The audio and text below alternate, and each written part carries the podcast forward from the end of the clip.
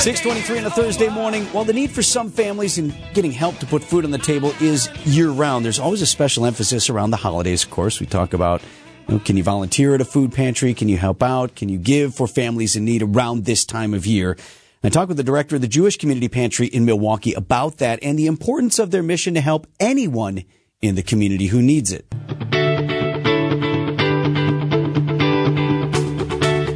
Much as, you know, food insecurity is kind of tugs at the heartstrings because it's something folks face every day, it's really special to provide a holiday meal where people can come together around food just like you and I do. Heidi Gould is director of the Jewish Community Pantry. It's not located at the JCC in Whitefish Bay. It's at 29th and Center in Milwaukee, which should tell you it's about serving the whole community. Jewish community is in our title.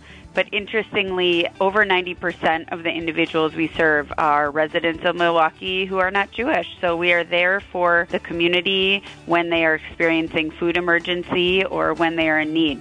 And they're in need not just of food, but healthy food. We are trying to distribute as many nutritious foods as possible. And right when you walk in the door, we have fresh fruits and vegetables set up like a farmer's market. We usually give out between one and two pallets of fresh produce every time that we're open. Then we also have low fat dairy, and then we also have lean meats like chicken breast and fish. And also providing food for the soul.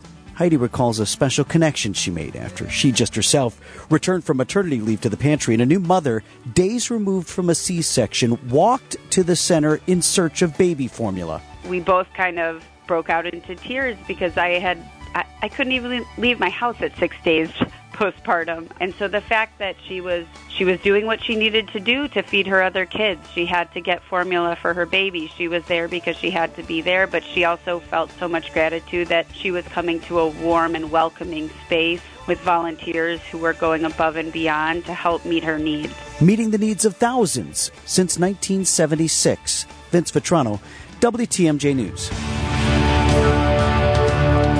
Pantry is driven by dozens of trained volunteers and they always need more. So if you want to help particularly in this season or you'd like to help with a donation, you can start at the Jewish Community Center website. That's jcc.org.